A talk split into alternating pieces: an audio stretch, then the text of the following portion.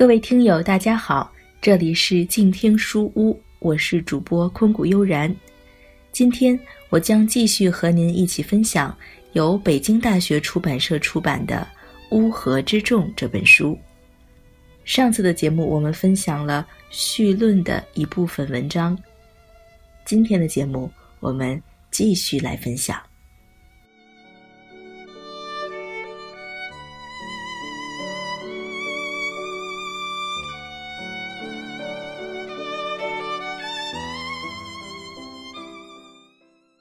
迄今为止，彻底摧毁破败的文明一直是群众最明显的任务之一。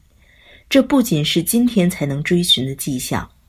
历史告诉我们，一旦文明所依托的道德力量失势，文明的终极消解总是由无意识的群众完成的。他们被称为野蛮人，不无道理。迄今的一切文明都是由少数精神贵族创造和指引的。文明需要固化的规矩和纪律，从本能到理性状态的过渡，对未来的预见以及高雅的文化。凭借自身的力量，群众绝不可能实现所有这些。群众的力量全然是破坏性的，其作用像细菌，加速病弱者或死尸的消解。文明的结构腐烂时，使它颠覆的总是群众。只有在这个关键时刻，群众的主要使命才是清晰可见的。值此时刻，人多势众的原则似乎成了唯一的历史法则。同样的命运即将降临我们的文明吗？有理由担心，情况正是这样。不过，我们尚不能肯定。无论情况如何，我们都只好听命于群众的支配。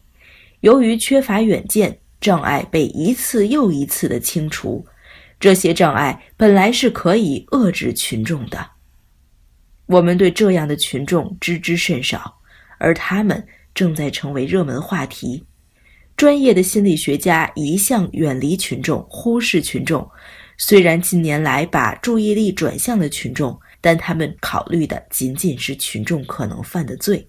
无疑。所谓犯罪的群众是存在的，但我们邂逅的群众也可能是其他类型的群众，比如道德高尚的英勇无畏的群众。犯罪仅仅是群众心理的一个特殊阶段。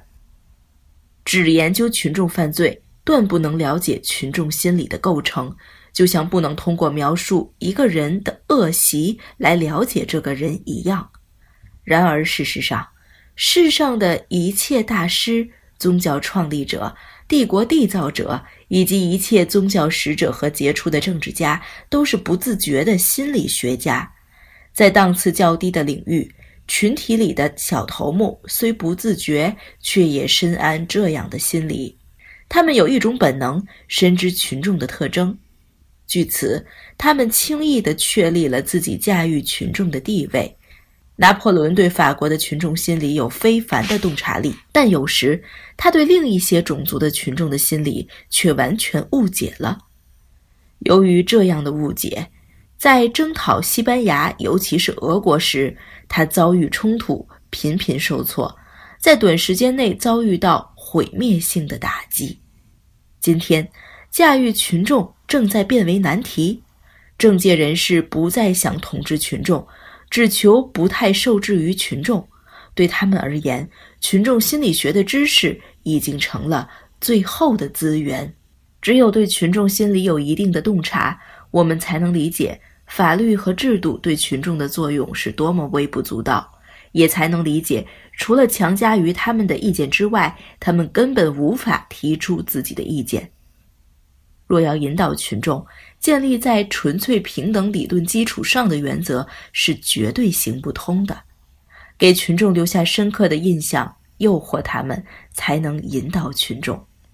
试举一例：若想刻意新税，立法者应该选择理论上最合理的方式吗？绝对不行。对群众来说，最不合理的似乎才是最好的。只有最不清楚、表面上负担最轻的税，才是最容易容忍的。因此，间接税不管多高，总是能被群众接受，因为每天为日常消费品支付一点税金，不会干扰群众的习惯。于是，在不知不觉间，这样的消费税就畅行无阻了。倘若代之以一揽子征税，比如工资或收入的比例税，即使理论上其征收的税额不到消费税的十分之一，那也会激起群众的一致抗议。事实上，相对高的一揽子税金，看上去却是一笔巨款，刺激了人们想象的神经，因此被难以察觉的零星消费税取代了。新的消费税看起来负担轻，因为税费是一点一点的支付的。清算这种经济账需要远见，而群众是没有这种远见的。上述例子最为简单，其适用性很容易被察觉到，它未能逃脱拿破仑这位心理学家的眼睛。然而，对于群众的特点，当代的立法者一无所知，难以理解。经验尚未使他们充分认识到，人们从来不是根据纯粹的理性来决定如何行动的。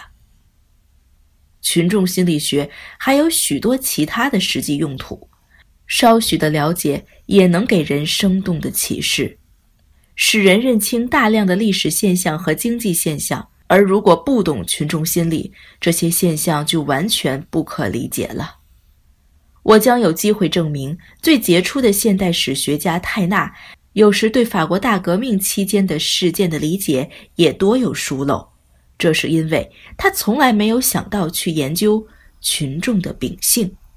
在研究这个极为复杂的时代时，他以博物学家白描的手法为指南。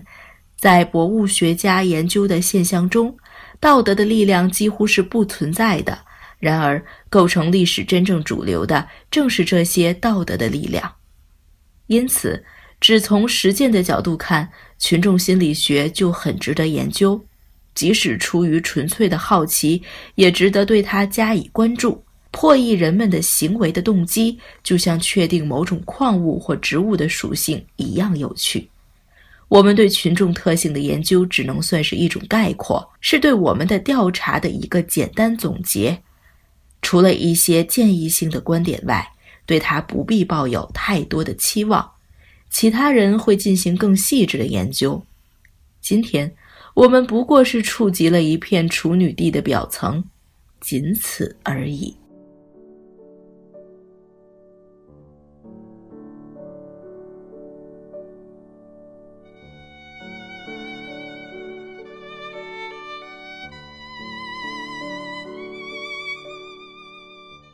以上就是我和您分享的由北京大学出版社出版的《乌合之众：序论群众的时代》的全部内容了。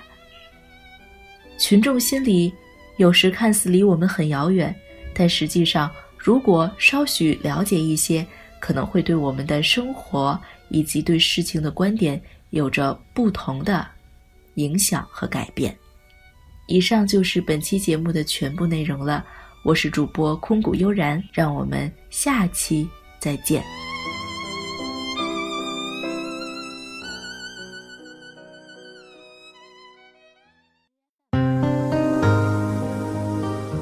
本节目由静听有声工作室荣誉出品，安静聆听，让心宁静，静听有声，聆听内心的声音。